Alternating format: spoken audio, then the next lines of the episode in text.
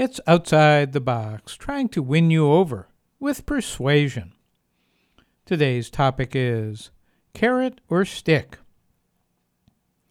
What works better, a carrot or a stick? Hard power or soft power? Do you get someone to do what you want with honey or vinegar?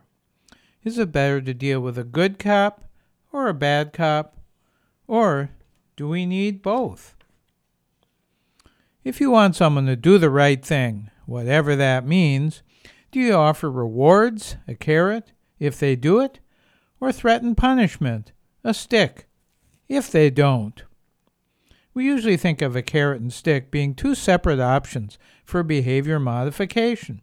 But originally, in the early 1900s, the carrot and stick were used together. A carrot was suspended from a stick just out of reach of a donkey or mule. The animal would move ahead, trying to get the carrot and pull a cart forward with its cargo and human passenger. In recent times, the idea has changed from carrot on a stick to carrot reward or stick punishment. It appears that our current White House resident uses sticks almost exclusively to deal with what he defines as problems.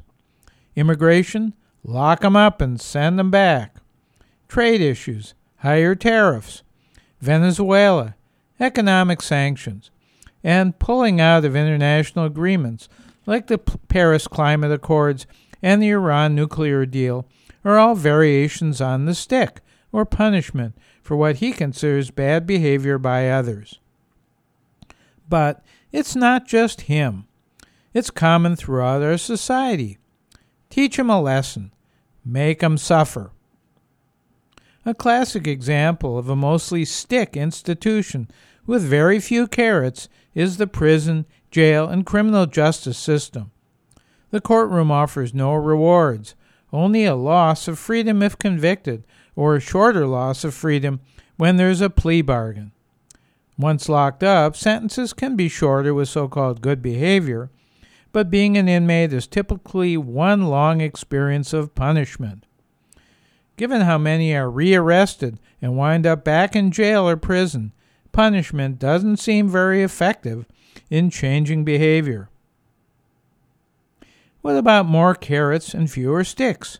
Can we reward people in countries for good behavior rather than sanction them for bad? Student grades in schools include both carrots and sticks. You do good work, and you're rewarded with an A or B. You slack off, and the punishment is a D or F. The workplace is the same story a raise or promotion for the so called good worker or a demotion or firing for the less valued employee. Just offering praise when a person does something good seems to emphasize the carrot and ignores the stick.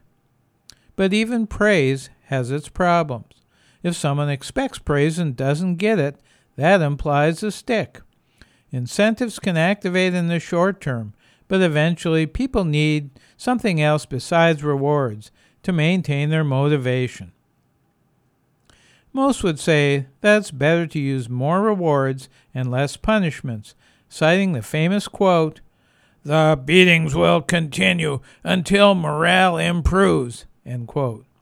But are rewards really better? Carrots or sticks are fine for jackasses or other four legged critters, but what about us humans? Should we have to depend on either a carrot or a stick? How do humans respond to either one? And is there any other way to motivate? I'll look at that question in another outside the box. When do you use a carrot and when do you use a stick? How have both worked?